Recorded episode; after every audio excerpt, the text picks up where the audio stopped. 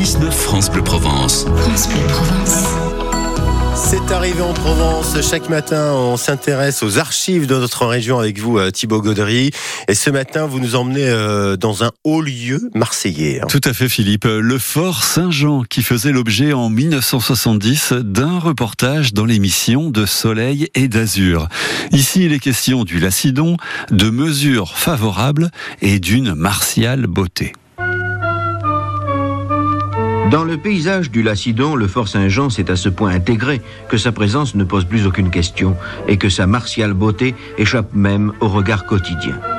Et pourtant, il s'agit là de l'un des témoignages les plus chargés de l'histoire phocéenne. Le lieu dit Saint-Jean a pour origine l'installation au XIe siècle sur la butte qui ferme au nord la passe du Vieux-Port d'une commanderie de l'ordre des hospitaliers de Saint-Jean de Jérusalem dans une chapelle dédiée quelques lustres plus tôt à Saint Jean-Baptiste. La commanderie prend rapidement de l'importance. Une église est construite à la fin du XIIIe siècle à la place de la chapelle de Saint Jean-Baptiste, puis un hôpital, et enfin le palais du gouverneur. L'ensemble est entouré de murs et surveillé par des gardiens logés dans une petite tour, la tour Maubec ou tour de la Chaîne. En 1437, le roi René s'installe à Marseille. Il prend des mesures favorables à la ville. En échange, les Marseillais se chargeront de la reconstitution des remparts laissés en ruine par l'invasion des Aragonais en 1423. La défense doit être dominée par une tour bâtie sur l'emplacement des restes de la tour Maubec. En 1658, Marseille entre en révolte.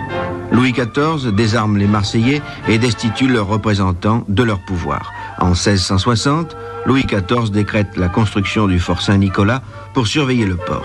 Une puissante forteresse est prévue sur le promontoire de Saint-Jean. Ce sera le fort Saint-Jean. La première pierre du fort est posée en 1668.